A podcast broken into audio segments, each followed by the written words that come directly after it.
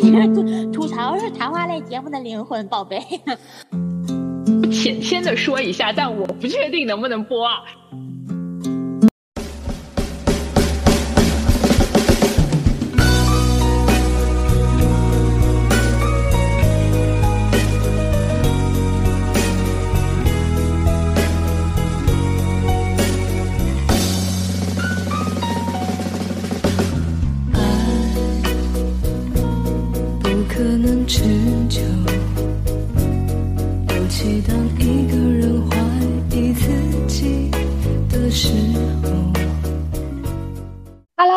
大家好，我是来自广州的阿九，我是来自河北的芳芳，我们俩临时加更了，主要原因是汪小菲让我们的周一成了一场吃瓜的盛宴，我们俩有很多话想说。是的，我觉得汪小菲让我的青春又回来了，找到了一种少女时代看天涯帖子那种特别热闹的感觉。对我昨天下了班，其实很累，而且广州这边昨天刚好变天气嘛，我就花了五分钟的时间，一口气把汪小菲所有发的微博都看完了。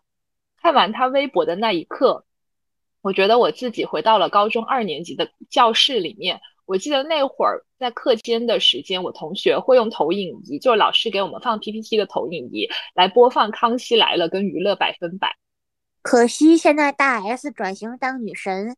走了冷静人设，姿态比较高，他们俩没有吵起来。如果能吵起来，一定十分热闹。对我记得有一期《娱乐百分百》是小 S 主持的，那会儿大 S 是因为跟呃在前前任谈恋爱，然后离家出走了，就只剩下小 S 一个人在节目里面哭，说希望姐姐快点回来什么的。说起来，大小 S 的情路一直曝光在节目里，无论是百分百的时候，还是后来两个人都结婚的康熙时代。我觉得汪小菲这一回不少直播上的表现，甚至在某音平台上大肆宣传自己要夺回台湾床垫，这种精准拿捏了流量密码的感觉，真的是让中国的卡戴珊家族和咱们中国北京的。某爷家族又凑成了一家人，彼此都具备深厚的表演型人格，看的我都觉得麻六记的主营业务应该是出点瓜子儿啥的，瓜子儿、饮料、矿泉水，前面的游客啊，前面的乘客收一收腿儿。不过 说到离婚的女明星哈，就是有女明星这个东西那一天，女明星的情史就是大家关注的一个重点，而且女明星的情史往往都充满坎坷。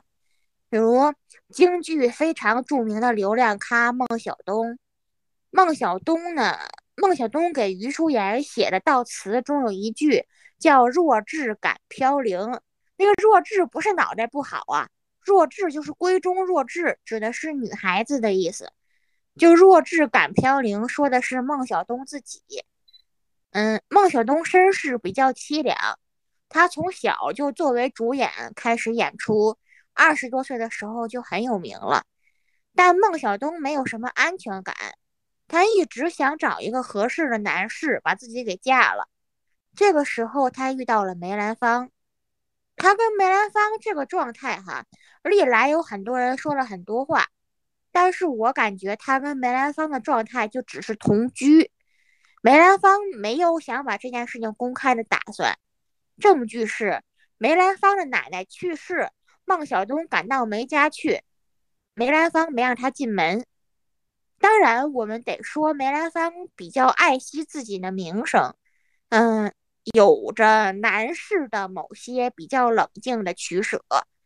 但是这件事情被当时的报纸大肆报道，好养活了不少报纸了。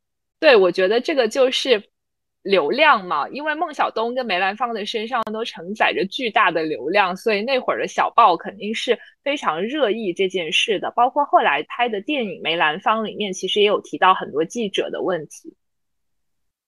对，但其实这件事本身也许没那么复杂，只是因为大家喜欢聊他，后来被演绎的很复杂。你刚才说大 S 当初因为谈恋爱离家出走了。民国的女明星有一位也因为谈恋爱离家出走了，就是唱评剧的著名女演员，叫白玉霜。白玉霜在上海唱戏的时候，喜欢给他打梆子，就是乐队伴奏打梆子的一个男男孩子。这个男的他们老家是河北的。白玉霜有一天突然失踪了，跟这个男的跑到河北去了，在人家带盖了房子，并宣称要在河北度过一生。天呐，整个报纸都爆炸，太兴奋了！就白玉霜嫁要嫁到河北去，要跟打梆子的男的厮守一生，如何如何。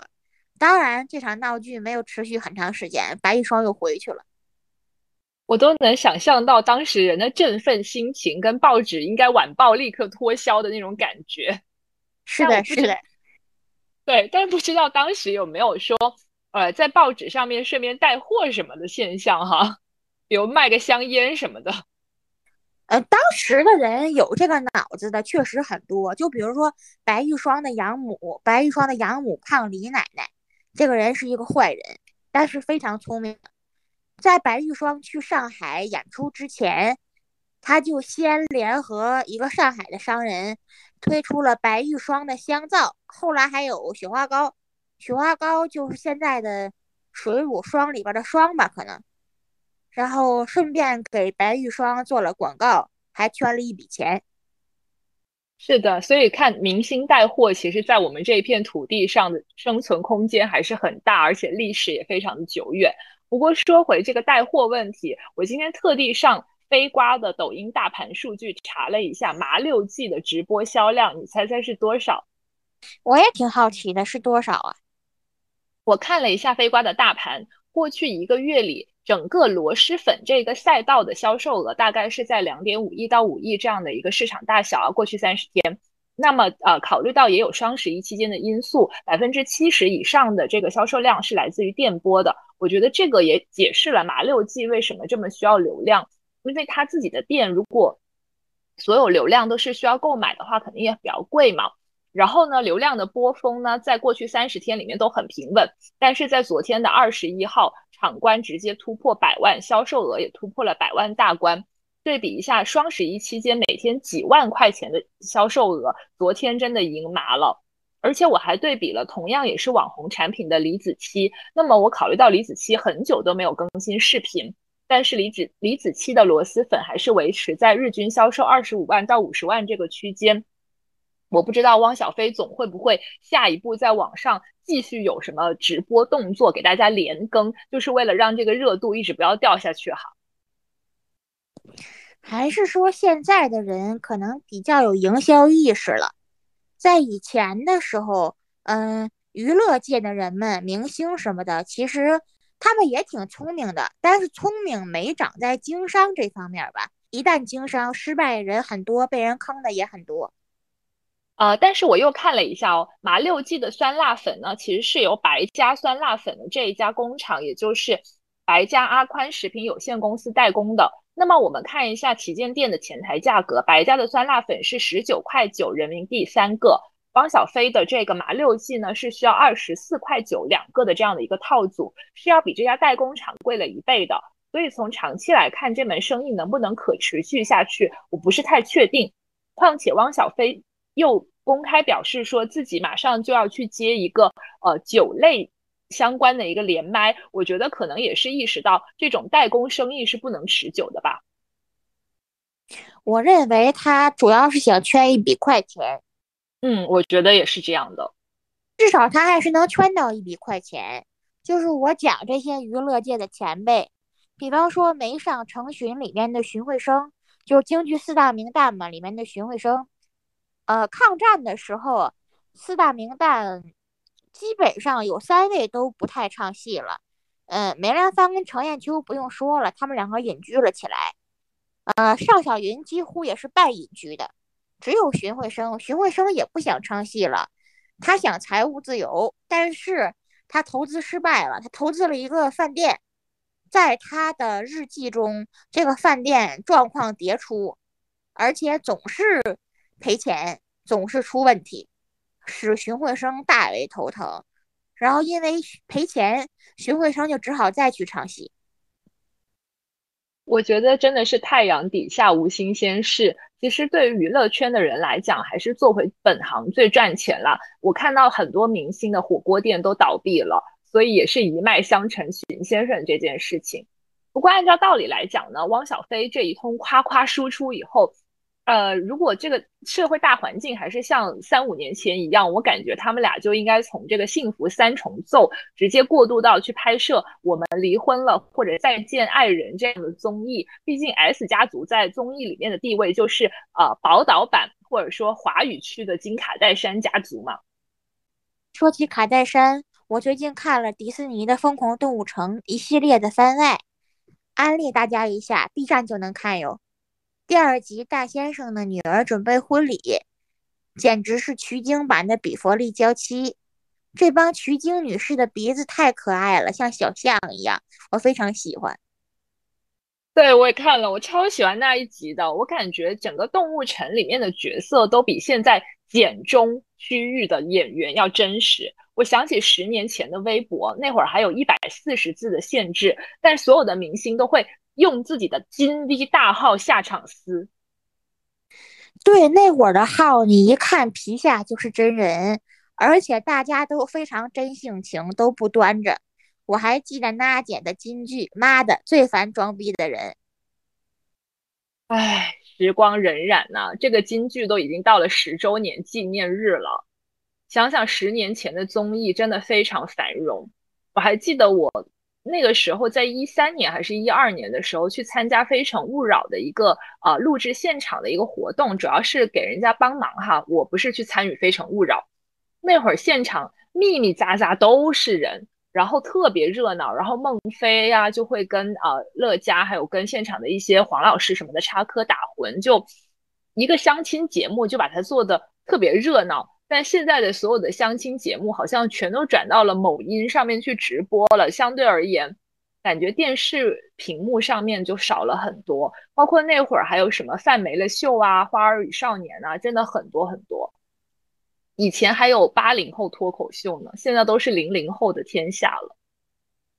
天津也不光是天津，以前有一句谚语叫“樱桃桑葚，货卖当时”。这句话是说，樱桃跟桑葚都是鲜货，只有当时新鲜水灵的时候，呃，能卖个好价钱。一旦蔫巴了，就会身价就会十倍缩水。张爱玲早就说过，出名要趁早。人这辈子能赶上的时代风口不多，能赶上了就搭上这班车了。如果赶不上的话，可能就被这班车永远的落下了。嗯，你说的很对，的确是这样的。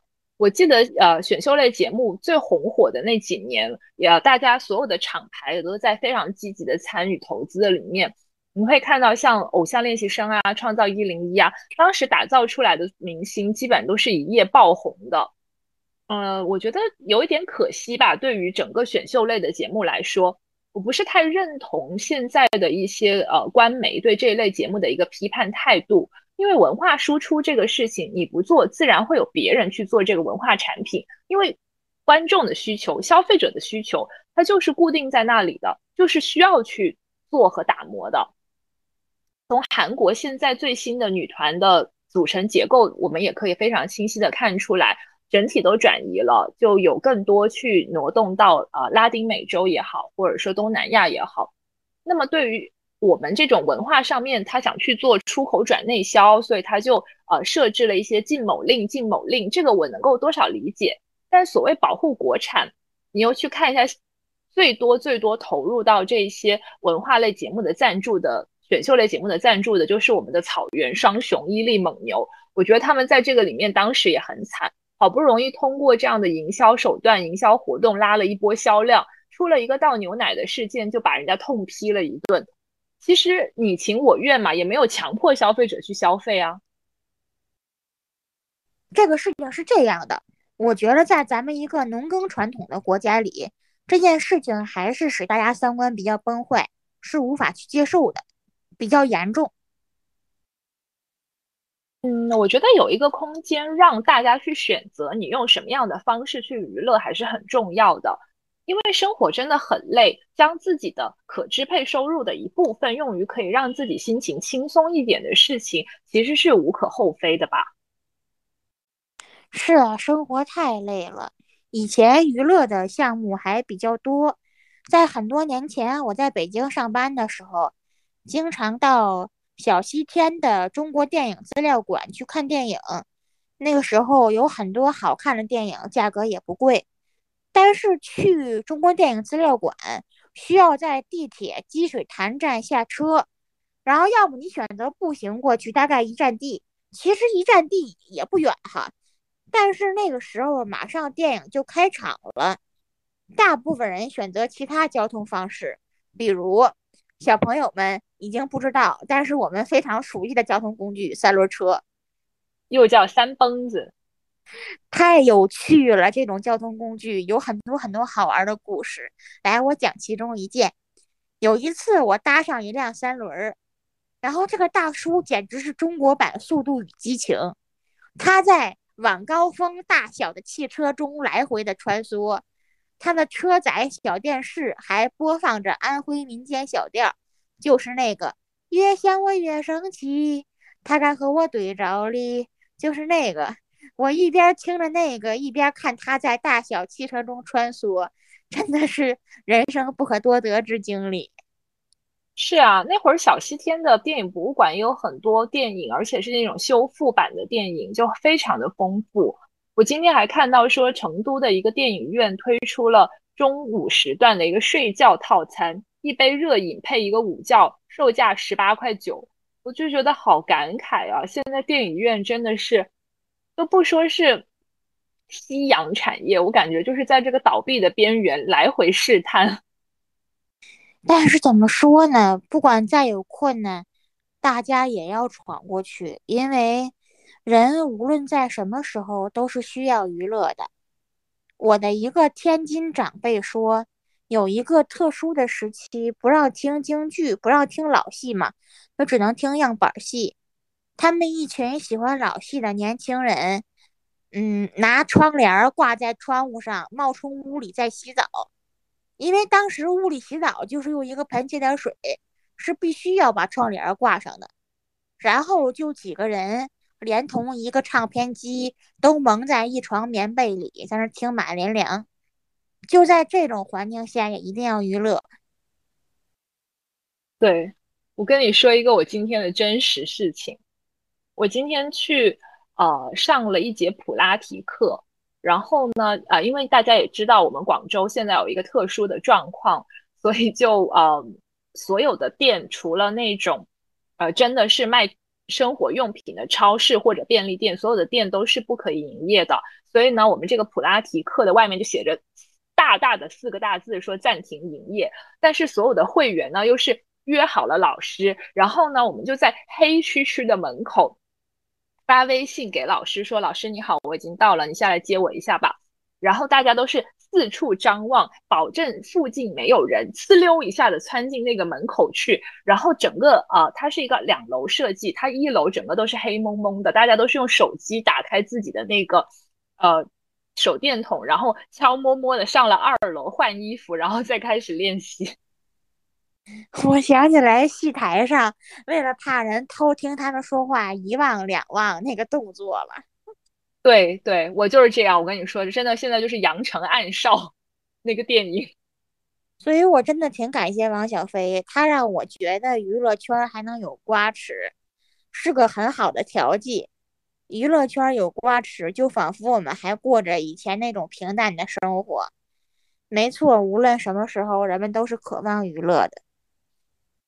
真的是这样的，有一个这么大的乐子，结果今天在某个时间段，我又发现汪小菲的母亲张兰女士的某音直播间被黑屏了，我就觉得很可笑。他可能是有说的不让所有人满意的地方，但你直接关掉了他的麦。跟 Twitter 上面直接在过去几年里面关掉了 Trump 的账户，本质上也是一样的呀。也多少带一点好笑。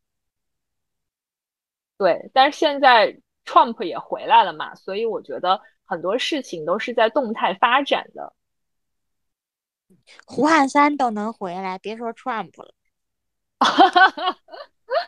是这样的，是这样的。不过我也不知道咱们这一位。所谓京城四少里面的汪大公子，他下一步会有什么新的动作？我还蛮期待的。你要不要听我讲故事？好呀，你说。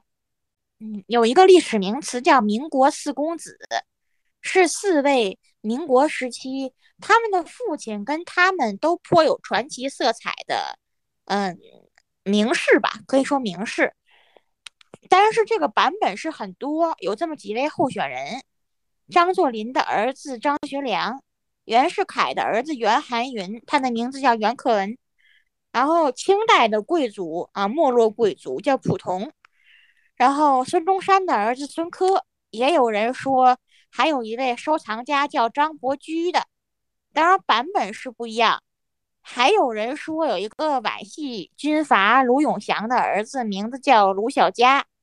说什么的人都有，但是我感觉这里边有真公子，有假公子。虽然出于各种各样的理由，人们会把他们混淆在一块儿说，但这件事情真人假人迟早会被发现的。大家还是有一个公平的判断，一切的事情都是这样的。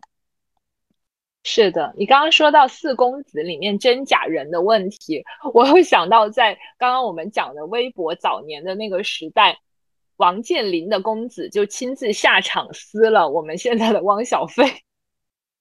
啊，就是说，总有人能够看准一些风口挣的，总有一些聪明人能够看准风口挣到钱，而我们也需要，而我们也需要娱乐，大家就各取所需。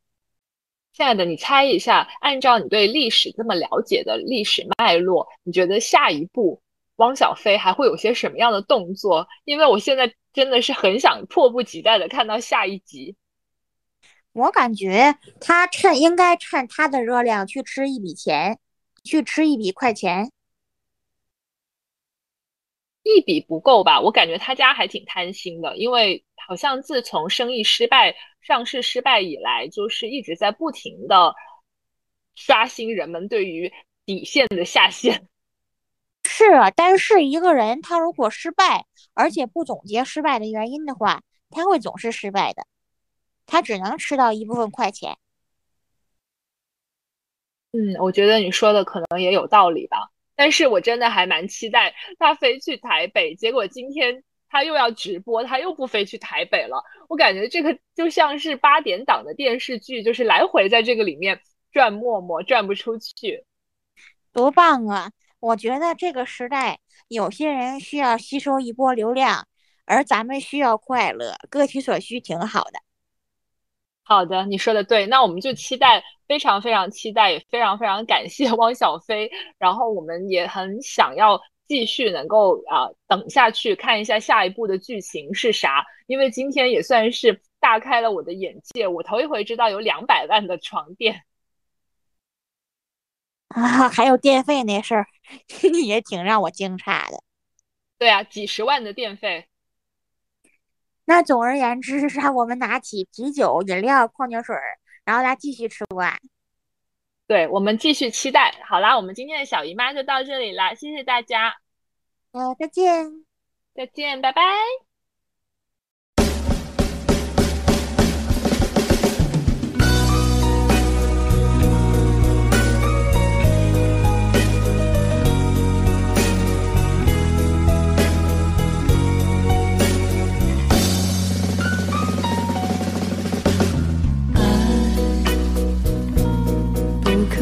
持久。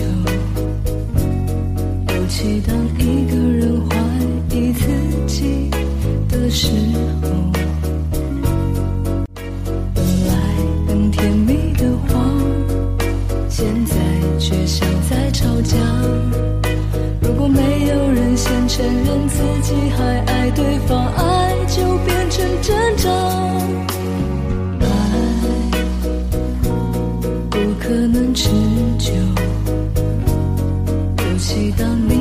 是怀疑我不爱你的时候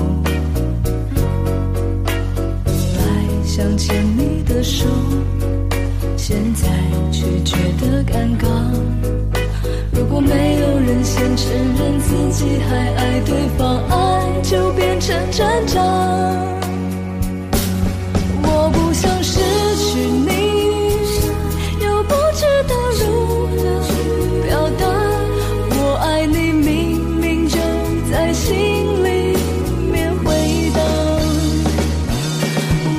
像是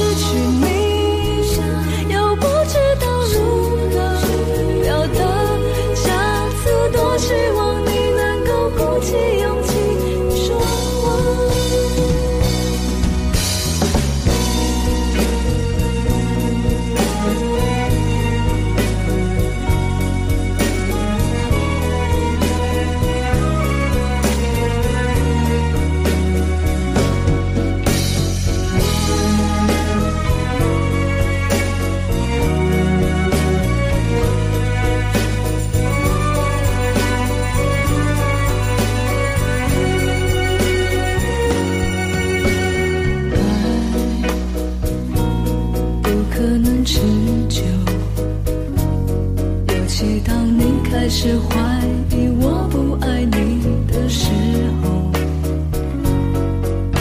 本来想牵你的手，现在却觉得尴尬。如果没有人先承认自己还爱对方，爱就变成挣扎。